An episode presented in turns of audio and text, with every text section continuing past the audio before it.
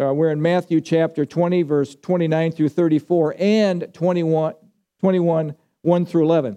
Now, I'm going to be talking about the triumphal entry of Jesus. And actually, oh, look at this giant fly. I hate to squash him on my Bible. But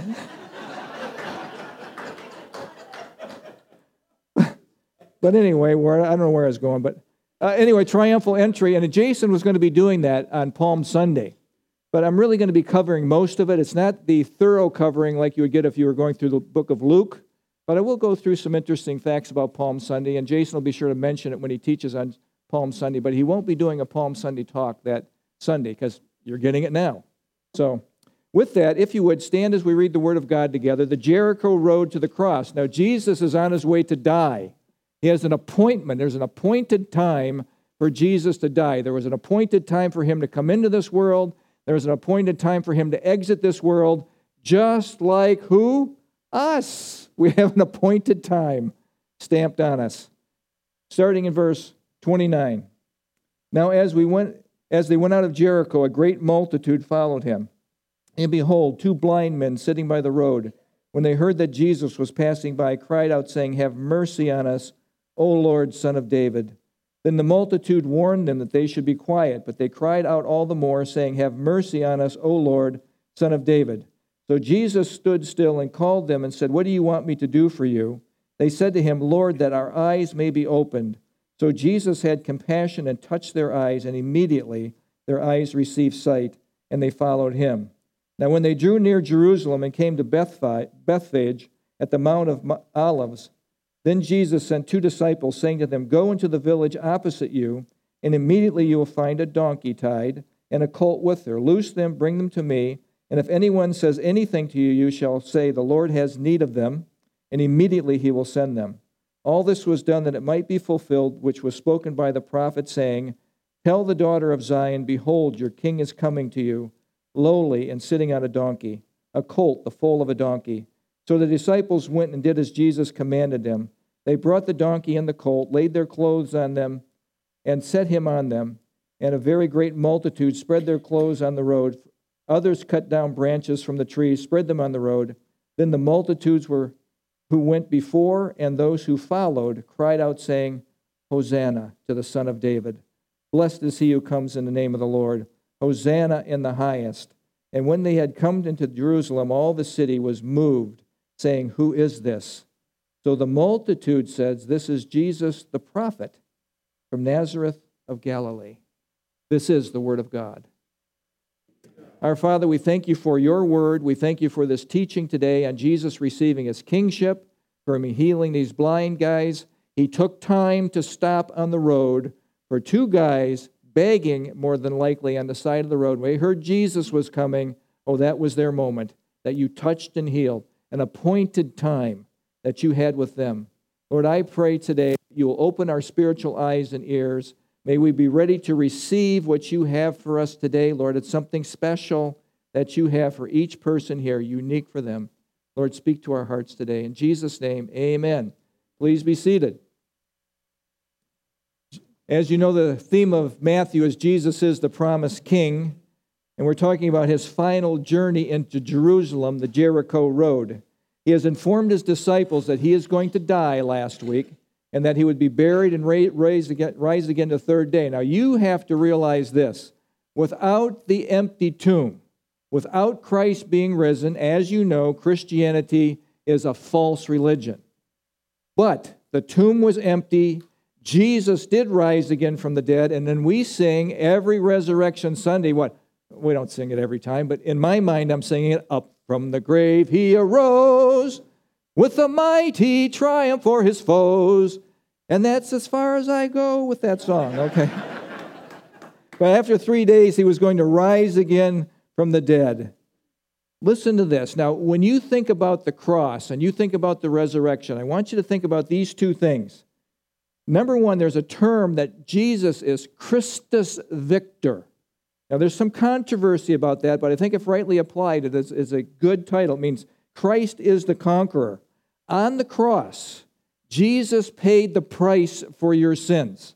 He was the atoning sacrifice for our sins. It says in First John two one, but not only our sins, but the sins of the entire world. Now, that word atoning already is complicated, but I'm going to make it more complicated for you. Propitiation. He is the propitiation. I'm not just using a big theological word here to use a word. There's going to be a definition of this. So propitiation is this. It carries the idea of appeasement.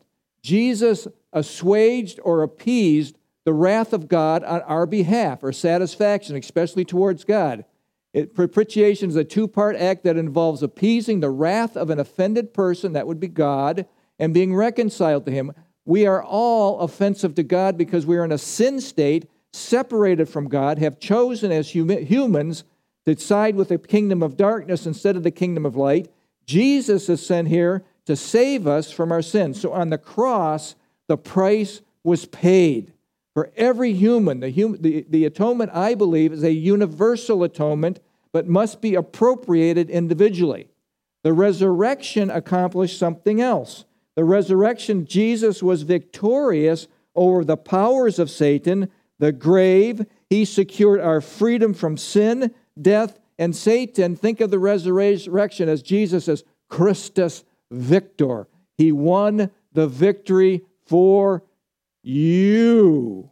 All of us, all of us. We're all the yous. So the kingdom of heaven, folks, you were extracted from the kingdom of darkness into the kingdom of light. And remember, when you came from the darkness, you left that past behind. And Jesus taught us how to live in this world as kingdom of light people.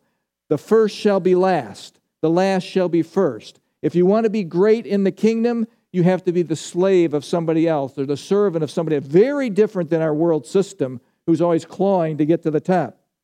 And I would suggest that you always remember, as we're studying the book of Matthew, that you're in preparation for another place, another kingdom, another time. You are in Jesus' school in prep for the kingdom that you're going to spend a thousand years in. You're going to be, you're going to be here from anywhere from birth until, well, I was going to say one hundred, but Mark's past one hundred. So anyway, and then you're gone. But you're going to be in the kingdom for a thousand years, and then you go into eternity where time is no more. Okay?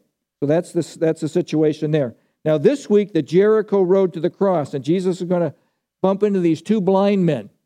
Now, I want you to think about what's happening here. It's Passover. It's a great feast. It's one of three feasts, and I'll mention this several times in the talk, so hopefully you remember this. Passover, Pentecost, and Tabernacles are the appointed feast that every Jewish man must attend and grab their family and bring them. Those are the three appointed feasts. The, the town is full. The Jericho road is full, and they're on their way, and multitudes are following Jesus anyway, but now the road is even more packed because of Passover. And they're going to run into these two blind guys. They're at the side of the road, probably begging, and they hear that Jesus is coming. That's the setting. Now, as they went out of Jericho, a great multitude, and again, the Passover, and the, because Jesus' popularity followed him, and behold, two blind men sitting by the road, when they heard that Jesus was passing by, cried out, saying, "Have mercy on us, O Lord, Son of David." These guys knew that something was different because the masses that were going by them was very different than normal. Very different than normal. Got their attention. Why all the hustle and bustle? Messiah's coming. Messiah's coming. Jesus is coming. The one that heals is coming. And they tuned into that.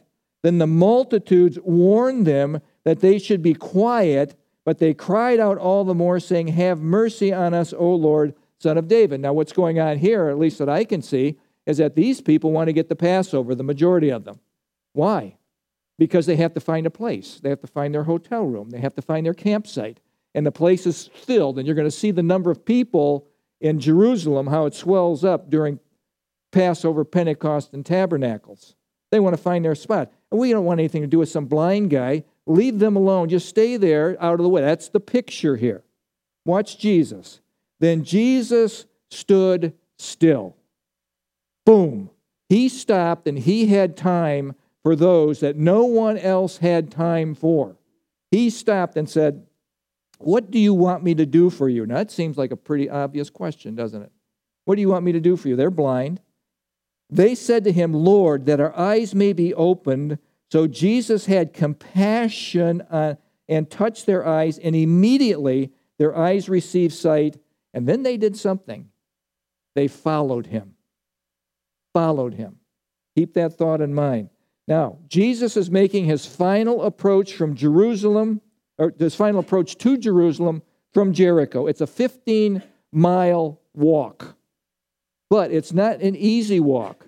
You need to know that Jericho is eight hundred fifty feet below sea level.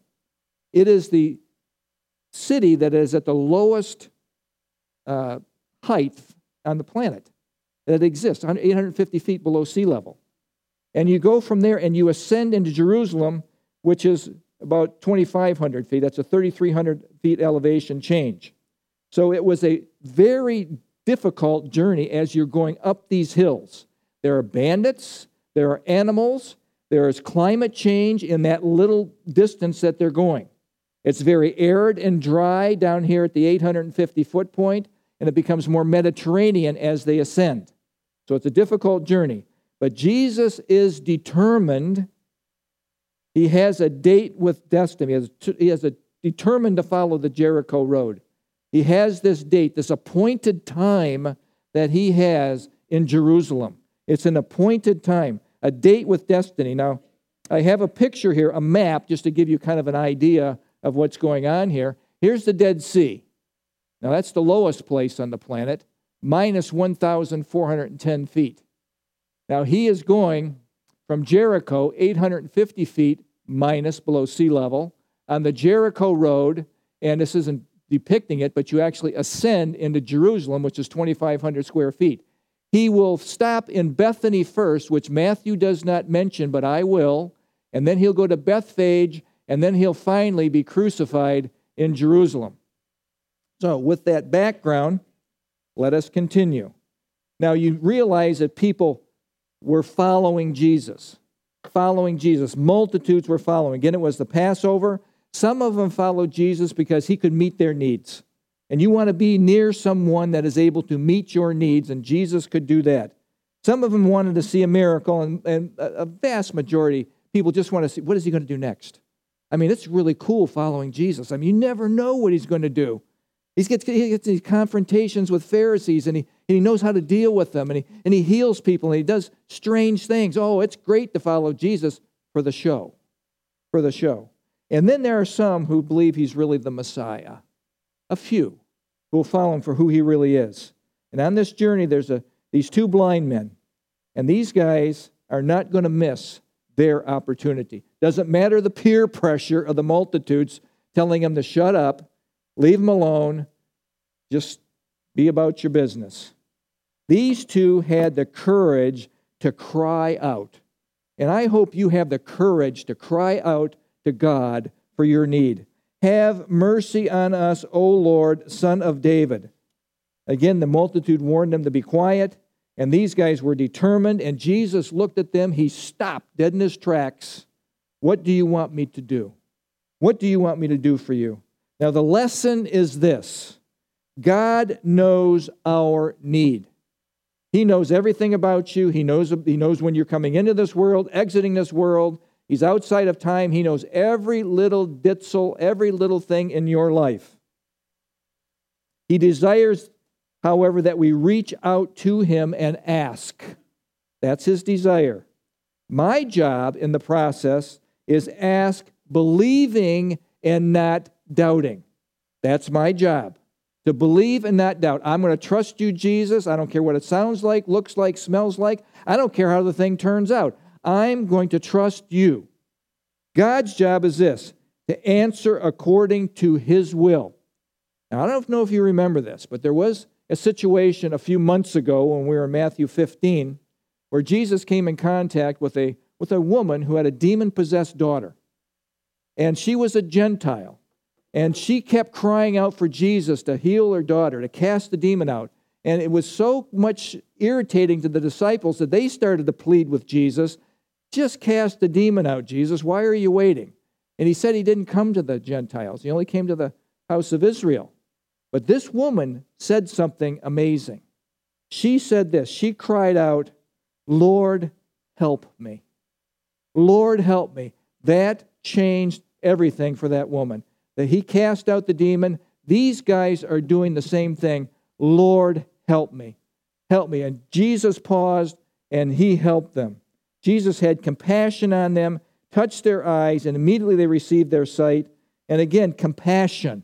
I don't know how much you have felt the compassion of God, but he has compassion on every single person in this world.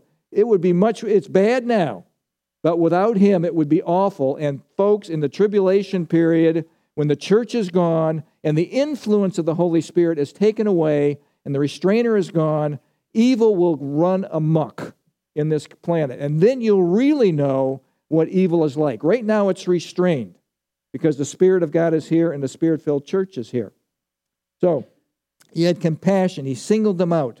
He singled these two guys out for their appointed time, for their appointed meeting with Jesus.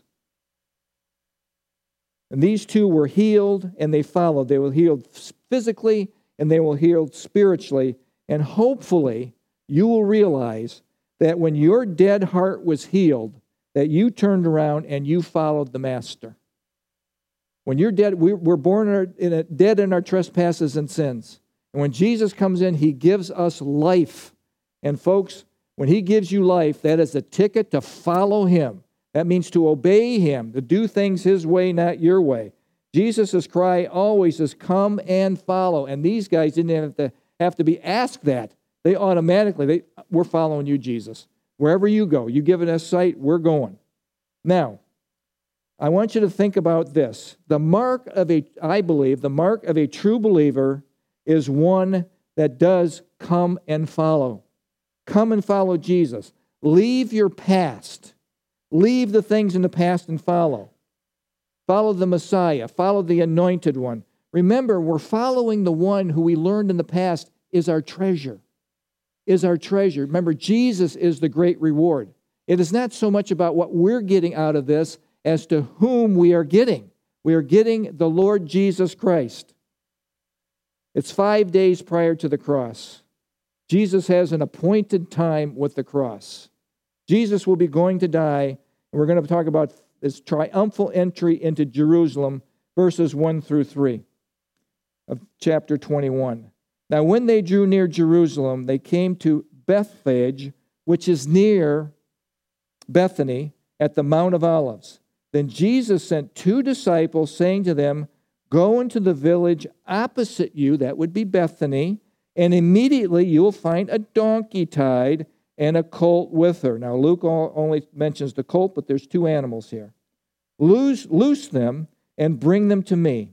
And if anyone says anything to you, anyone objects at all, you shall say the Lord has need of them, and immediately he will send them. Now, Jesus hasn't been here. This is God orchestrating this in the background. And this is the, showing the omniscience, the, the all-knowing, all-powerful God is at work orchestrating this stuff. So that's kind of the background of it. So where we are in our teaching here is five days before, or so before the cross. It's, the triumphal entry is going to be occurring. But I want to mention to you what happened six days prior to the cross in Bethany. Jesus is in Bethany. John mentions this. Matthew does not. In John chapter twelve, one through eight, Jesus arrives in Bethany, and the question is, why stop in Bethany? Why stop in Bethany? What's the big deal about Bethany? Remember, in God's economy, everything is significant, everything is important. In Bethany, Mary anoints the feet of Jesus in preparation for his death. And Judas pitches a fit because it's costly. It's costly. It says this in John chapter twelve, verse five. Why was this, Judas saying, why was this fragrant oil not sold for three hundred denarii and given to the poor?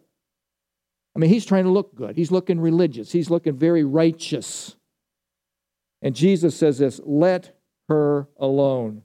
She has kept this day for the day, she has kept this for the day of my burial. The day of my burial. Mary anoints the feet of Jesus. This is very precious. Jesus is stressed. He knows what he's going to be facing. And he has a special time with Mary, and he gets this comfort as he's being anointed by her. And then secondly, And what you need to know, and what most people don't know, or I don't know, maybe a group like this does, that the, there was a Passover lamb that would come from Bethany, the one sacrificed for the nation. There was one lamb that was set aside to be sacrificed for the nation. At Passover, there's thousands and thousands of people, each one sequestered into groups. Those groups would each have a lamb that the that the priest would slaughter or cut their throat and get the blood and take it to the altar. And I'm going to explain this to you in just a second. Now, the Passover lamb is a type of Christ, a type of Jesus, who would be sacrificed at the moment the Passover lamb was sacrificed for the nation. It happened at the very same time. So every year, the Jewish people are going through this Passover ceremony, and it's really a type of Christ. The Passover lamb is a type of Christ. Think about this, what's happening. One man wrote this quote, talking about the lamb and the psalms that were sung. The lamb for the nation was led in a huge procession from Bethany to the temple. This is a big deal. All the people are out there for this lamb. The people would have palm branches in their in their hands, and they would sing a Hallel, the Hallel. These are five chapters in the book of Psalms, one thirteen to one eighteen. The end of the Hallel songs, you encounter these words: Lord, save us, Hosanna, Hosanna. Lord, prospers. And then you hear these words: Blessed is he who comes in the name of the Lord. On the tenth of Nisan, that's five days before, tenth, eleventh, twelfth, thirteenth, fourteenth, so there's five days there. Jesus rode into Jerusalem at night, excuse me, right behind, not night, right behind the lamb chosen to die for the sins of the nation. And think about this. Think about the precision of what I'm going to say here in the next few seconds. Think about the precision. After the lamb was checked for blemishes, the lamb for the nation is checked for blemishes, examined for four days. Jesus is being examined for four days prior to the cross. The lamb had to be a perfect lamb. It could not have any blemishes. Jesus is the perfect Lamb of God, no blemishes. The picture is very complete. The chosen lamb for the, on the day of Passover was led to the altar at nine o'clock in the morning. They call that the third hour. Jesus is hung on the cross at nine o'clock at the third hour, okay? So the lamb is there at the at the at the at the nine at nine a.m. Excuse me, the third hour. He's he's tied, and then at three p.m. the ninth hour, the lamb is slaughtered. At three p.m., you know what happened to Jesus? He was slaughtered. So thousands of years you have this picture painted for the Jewish people of what's going on. Messiah is the one that's being sacrificed for the sins of the world. Right on time. And it is interesting, as the Passover lamb is being slaughtered, the priest would say, it is finished. When Jesus dies at three p.m., he cries out, it is finished. He's completing the picture completely.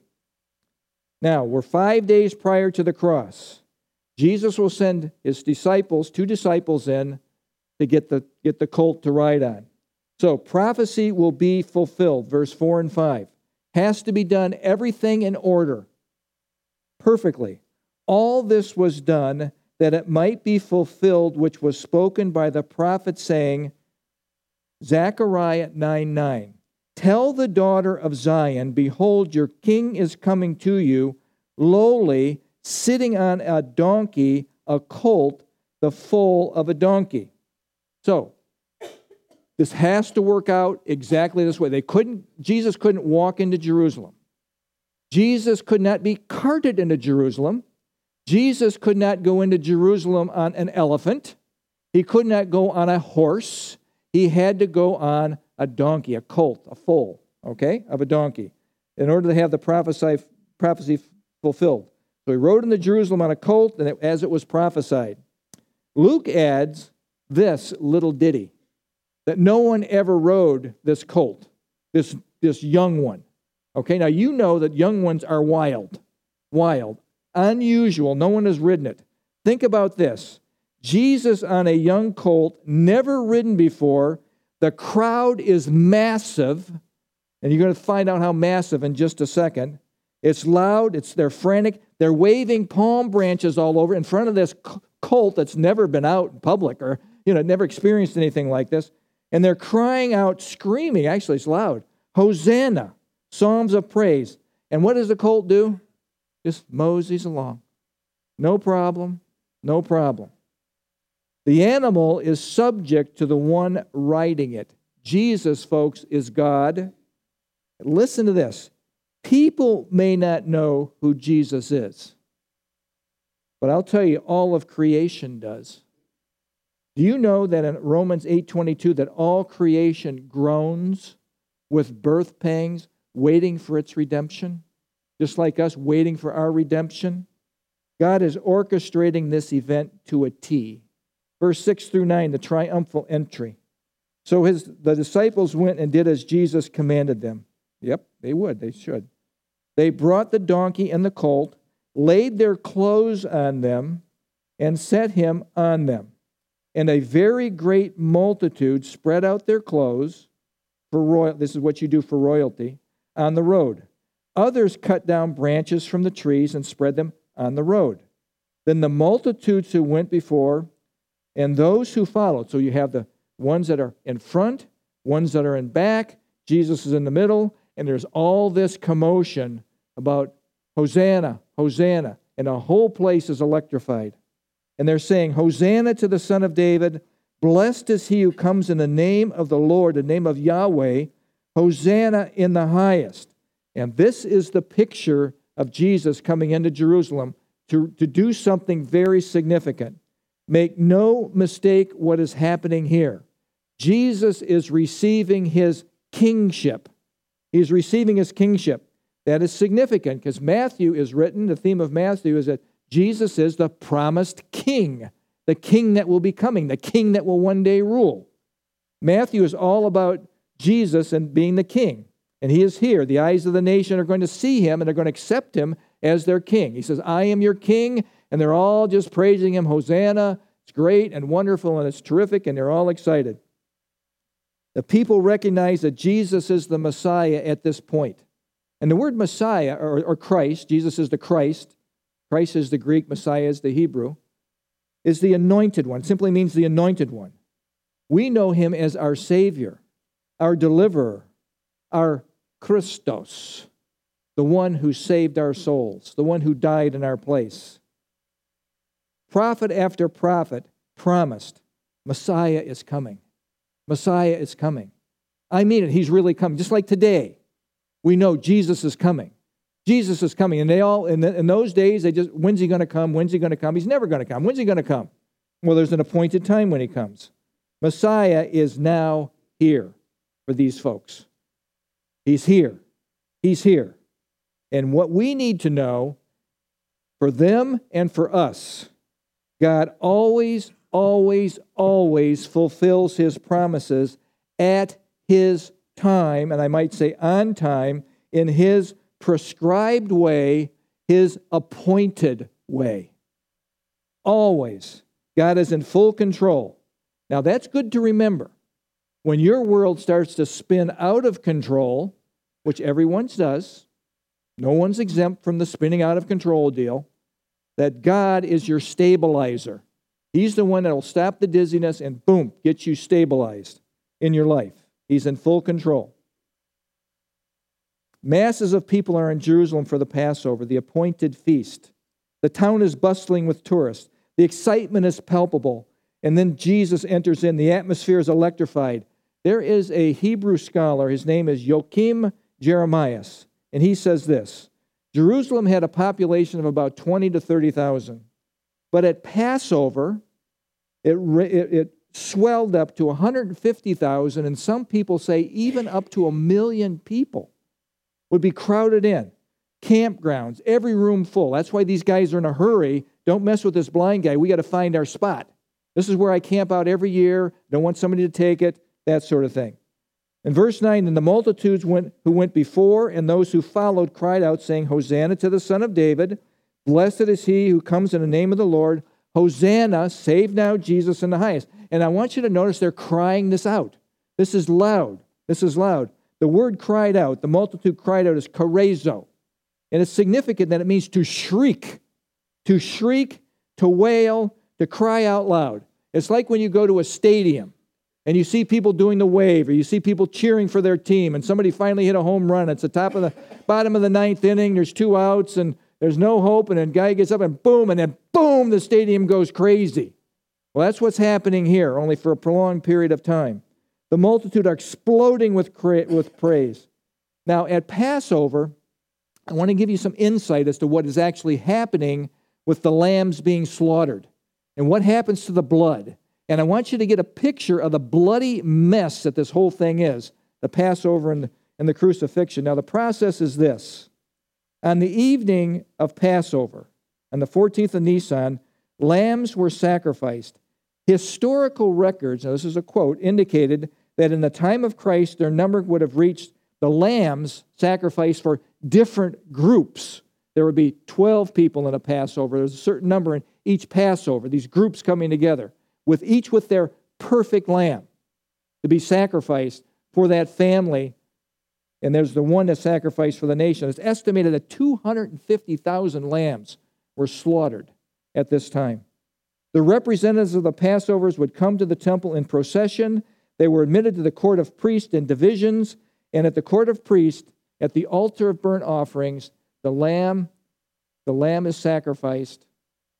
The, the blood is gathered in a cup or a bowl and then passed on to another priest. It would be a silver bowl or a gold bowl, and these priests were, had to be really efficient to get through all of this while they're singing those five psalms. For each division, they had to make it through. So it, would, it was proposed that the priests were so, so efficient that it looked like a silver thread or a gold thread going from the period where they were placed, they were sacrificed, to the place where they jerked it against the altar. They took the blood and just boomed against the altar. That blood was so deep it would congeal and be up, up in your shins, and it would be all over that place. It was a bloody mess, a bloody mess. At the first Passover, now think about why Passover, the Jewish people were set free from Pharaoh's enslavement. Pharaoh is a picture of Satan. Okay? Instructed by God to place blood on the doorpost and the lintel. Now, of course, Jesus freed us from Satan's bondage on the cross. So they had to put the blood on the doorpost and the lintel. There's a picture here. Doorpost and lintel kind of reminds you of the cross, okay? Now, when the Lord sees the blood on the door, when Yahweh, when God sees the blood on the door, the destroyer would pass by your house. You had the responsibility to personally take the blood from the sacrificed lamb and put it on the door, and then you would be saved. You have the responsibility personally to believe Jesus died for you, his blood sacrificed for you, and that his blood is on the door of your heart, so to speak. And the death angel will pass over you, gives you access to heaven because of the blood of Christ. That is the picture here. Now, when you, when you do that, the destroyer would not come to your house to strike you. Passover, folks, was a bloody, bloody event. The crucifixion of Jesus was a bloody, bloody event. Now, I've mentioned this last time, but you remember the flagellum. And remember the pieces of pottery, the glass at the end, or the sharp rocks, and how it could rip somebody's guts open and their guts could pour out. People died from the beating. If you were in hemorrhagic shock when you're put on the cross, I mean, you are raked and stripped, and Jesus was beaten to a pulp. It's a bloody event. Think about this. Every communion service, every communion service, we are, communion is kind of like a mini Passover. Every communion service, we remember the sacrifice Jesus made for each one of us. It's personal, what he did for each of us. His broken body was crushed for you. By the way, when I say broken body, not one bone of Jesus was broken. Why? Because it was prophesied. Jesus is on the cross, yet the killer on one side, the, the rapist on the other, these thieves are being killed with them. They get their tibias crushed. Boom, crushes this one so to accelerate death so they can't heave up and breathe. Boom, to the other one, break his tibia so he can't breathe. They get to Jesus in the middle, and they he's already dead. They could not break a bone. If they had broken the bones, he would not have been the Messiah. Because the prophet said no bone would be broken. That fulfilled prophecy. That fulfilled prophecy. Every communion service, his shed blood poured out for you. And I would suggest when you're taking communion, that is a solemn event. A solemn event. Never forget what Jesus has done for you to secure your freedom from Satan and the kingdom of darkness. He died so that we can live. He died in my place to set us free from Satan's bondage. Verse ten and eleven, the multitude still do not know who Jesus really is. And when he had come into Jerusalem, all the city was moved, saying, "Who is this?" So the multitude said, we're following Jesus, "This is Jesus, the prophet from Nazareth of Galilee." The prophet. The city was moved. Who is this? Now, that word moved is seo, seo, seo, like a seismo. When you hear a seismologist, seo, we get it from the word seismos. It means shaken or quake, like an earthquake. The city was quaking, shaken by the entry of Jesus. Every world religion, folks, you know this, we've talked about this before, viewed Jesus as a special teacher, a great person, an enlightened one, even a prophet, but no world religion and no cult identifies Jesus as being God, except for Christianity. All other religions deny that he is God incarnate. That's how you know if you're following the right, right course. They missed who Jesus was then, and most miss who he is now. And don't miss this. He had an appointed time to go into Jerusalem. He has an appointed time with you, with each one of us. More on that in just a second. Closing thoughts. Jesus did accept his kingship. He is King of Kings, and he is Lord of Lords. No question about that. Jesus, Jewish people who were praising him, crying out, "Hosanna," listen to this. Five days later, this same group that's hip, hip, hooray, Jesus. "Oh, Jesus, we love you. Oh, Jesus, you're the best. You're the greatest. Crucify him. Crucify him. Crucify him." The fickleness of humanity from worship to worthless in five days. Five days. Hero to heel in five days. Love turning to hate. Why was that? Because they expected Jesus to free them from Rome. That's what Messiah was going to do. That's the Jewish picture. Freedom from Rome. Establish the Jewish people as the powerhouse on the planet. They missed something. They missed the Jesus that would be coming as a sacrifice. He will come as the king. He will establish his kingdom. There will be a kingdom that will be established, but first he had to die before he could be the king. At the perfect time, at the appointed time, God sent his son the first time. We, we celebrate this at Christmas. In Galatians four four, when the fullness of time had come, God sent his son, sent forth his son born of a woman. Uh, I would want you to think about something. When you're thinking about appointed times, I'm going to mention this several times here, the perfect time, the appointed time. God expects you to have a clue. God expects you to have a clue as the church of the Lord Jesus Christ, to have a clue of what's going on in the culture that's around you regarding his coming. Now, we are we have all kinds of information today that people heretofore did not have because we have the internet, we have news twenty-four seven, we have, we're bombarded with information. I think it's bad to some extent, but to some extent we have information that no other generation ever had, ever had. The perfect time. God is orchestrating all these times. At the perfect time, at the appointed time, Jesus entered Jerusalem to accept his kingship. He couldn't do it earlier. He couldn't do it later. It had to be on that day, that specific Passover. Why? Why? Because Daniel prophesied this in Daniel nine twenty-five. "Know therefore and understand." The whole timeline is right there exactly for this event.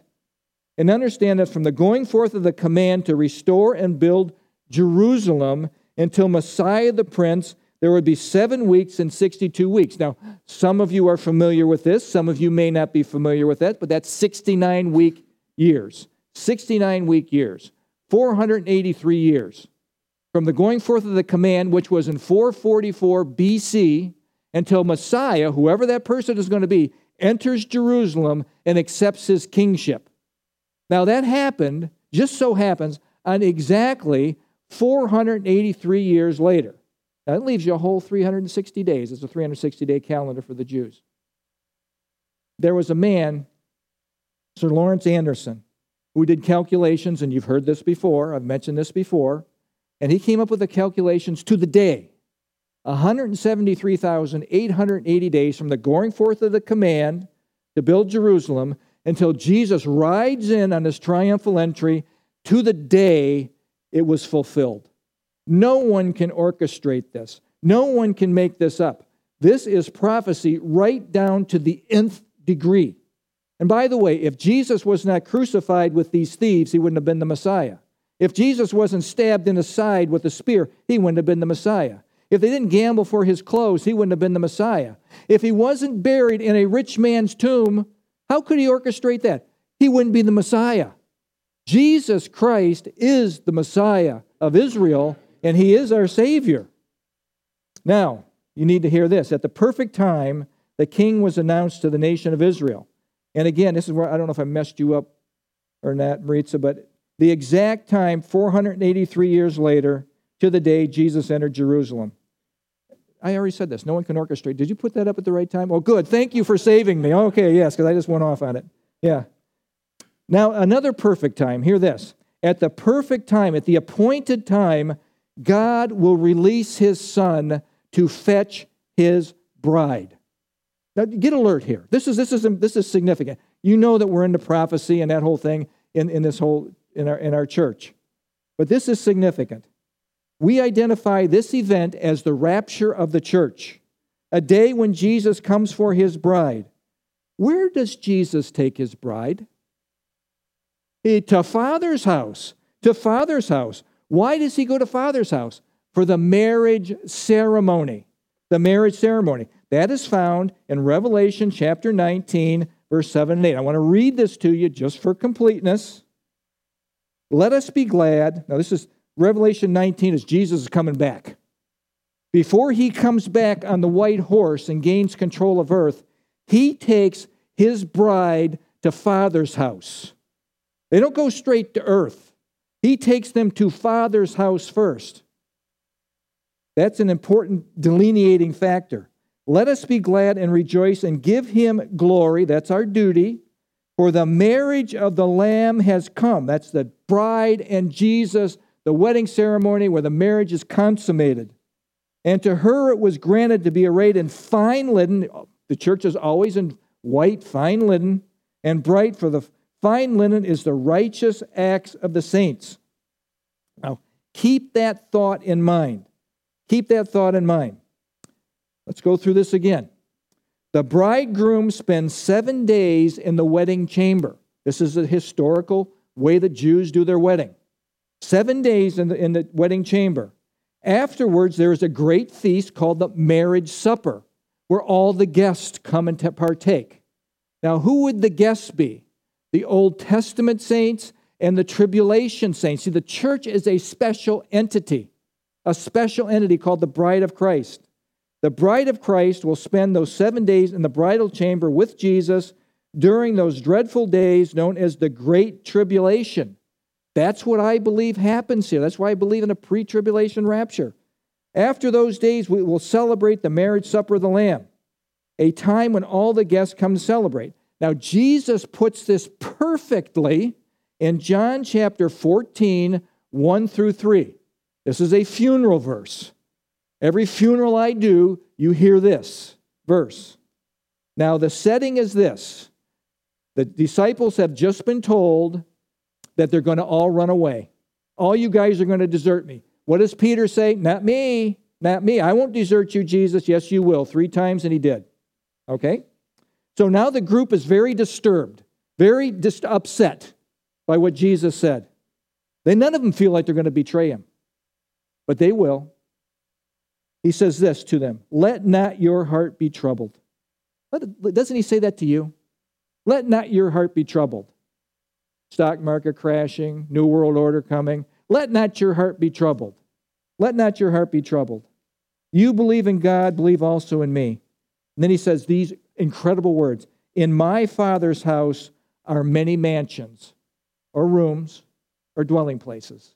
Depends on your translation. If it were not so, I would have told you so. And I go to prepare a place for you. Where? In Father's house. This isn't the kingdom. This is Father's house. And if I go to prepare a place for you, I will come again and receive you to myself, that where I am, there you may be also. Take a stop. Where does the bride go? The Father's house. The bride always follows the bridegroom. Okay? That's the picture here. He's in Father's house. They go there. Now, when Jesus comes back, it's going to change. And we're going to see this in just a second. Watch this. Now, you can't miss this. To me, this is a slam dunk. A slam dunk. Jesus comes for his bride, takes her to Father's house. Jesus does not come for his bride. If you just believe in a single second return of Jesus, Jesus comes for his bride, and then there's a U-turn. He meets you. You make a U-turn. No marriage ceremony. You come back to the earth, and the first thing you do is you're in this massive fight. Now, you're watching Jesus do all of this, but talk about a traumatized bride. Armageddon, the false prophet, the Antichrist are killed, thrown into the lake of fire. The earth dwellers are all killed. You think the bride is going to, oh, this is a great honeymoon, Jesus. I mean, this is just terrific. No, that is not what happens. Jesus does not take his bride to this. It's the marriage first of the Lamb. And then there's a marriage ceremony in nineteen eleven. After the marriage ceremony, after the seven years, then you come down for the, for the supper, for the supper. When Jesus returns, he is no longer pictured, folks, as the Lamb of God who takes away the sins of the world. He is King of Kings. He is Lord of Lords. And I'll tell you, when he comes back, let me just go through this again. Think about this. When he comes back in Revelation chapter nineteen, eleven on, he comes back this way. Heaven opened, he comes on a white horse. This is a victor's horse. This is not a colt anymore. This is not a servant's animal. He's a king. He is King of Kings, and he's coming. He's faithful. He judges. He makes war. His eyes are like a flame of fire. This isn't the Sunday school Jesus. This isn't the little meek Jesus. This is warrior Jesus coming back. You got to get the picture. On his head were many crowns. He had a name written no one knew except himself. He's clothed in a robe dipped in blood. It's a mess when he comes back. His name is called the Word of God. Who's the Word of God in Scripture?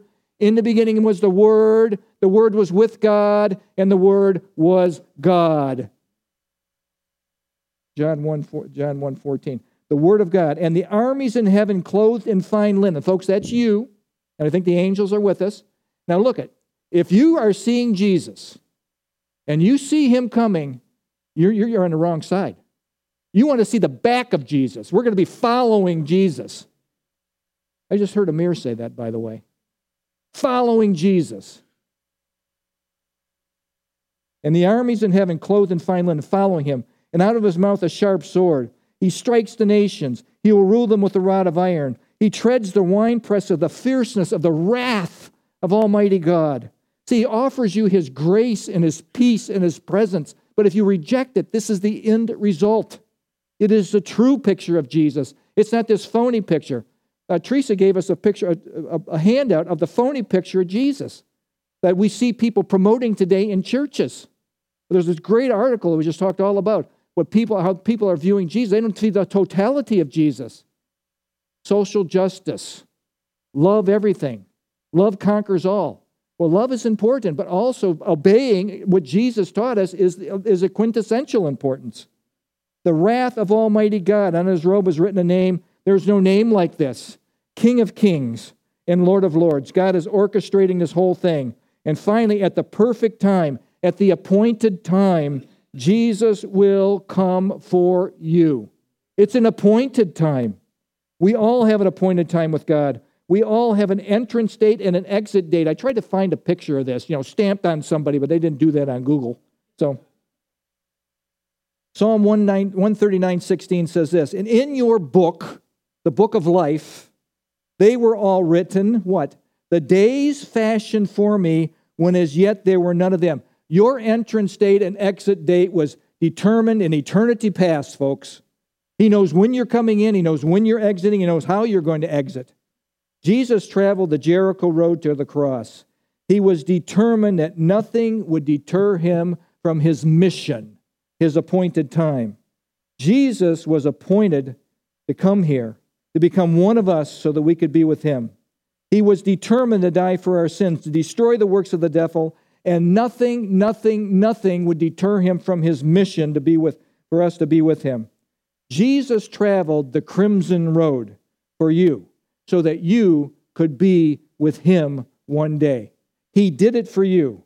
May we determine when Jesus has his appointed time with us. Remember, God determines the day of salvation, folks. He is the one that opens the hearts, opens the minds, prepares somebody to receive the message. That's all the work of God. But when he has that appointed time, he says, come and follow, folks. That's the time to come and follow. Come, follow him until you're taken to Father's house to be with him. The Crimson Road, folks, is the only road that will get you home safely to be with him. Jesus followed the Crimson Road to this destiny. May we do the same. And I have a picture here of a guy on a road, and he's all alone. And folks, you may feel this way all alone, but man, you stay on the only road to Jesus. You stay on the road that was paved with his blood. That's the only thing that's going to get you there. There's a psalm I want to end with. Show me the right path, O Lord. Show me the right road, o, the right way, O Lord. Point out the road for me to follow.